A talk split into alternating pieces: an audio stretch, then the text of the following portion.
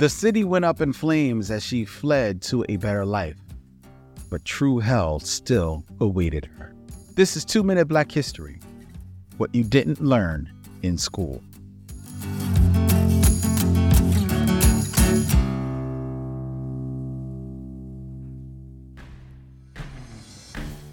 Marie Joseph Angelique was burning mad, and she had every right to be.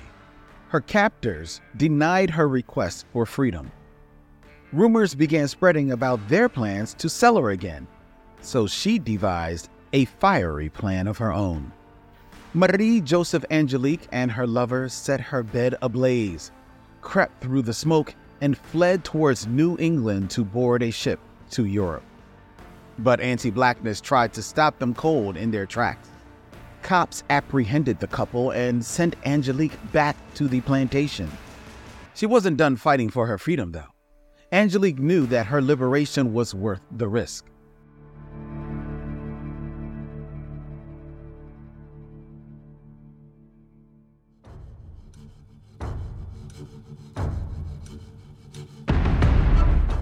When 46 buildings in Montreal Merchants Quarter neighborhood went up in flames, Angelique was accused and arrested within one day.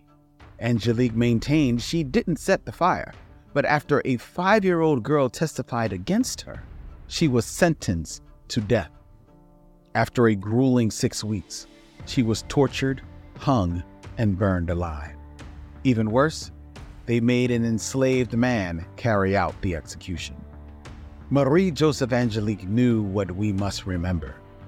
Escaping the system of anti blackness might mean burning it all down in exchange for the betterment of our people.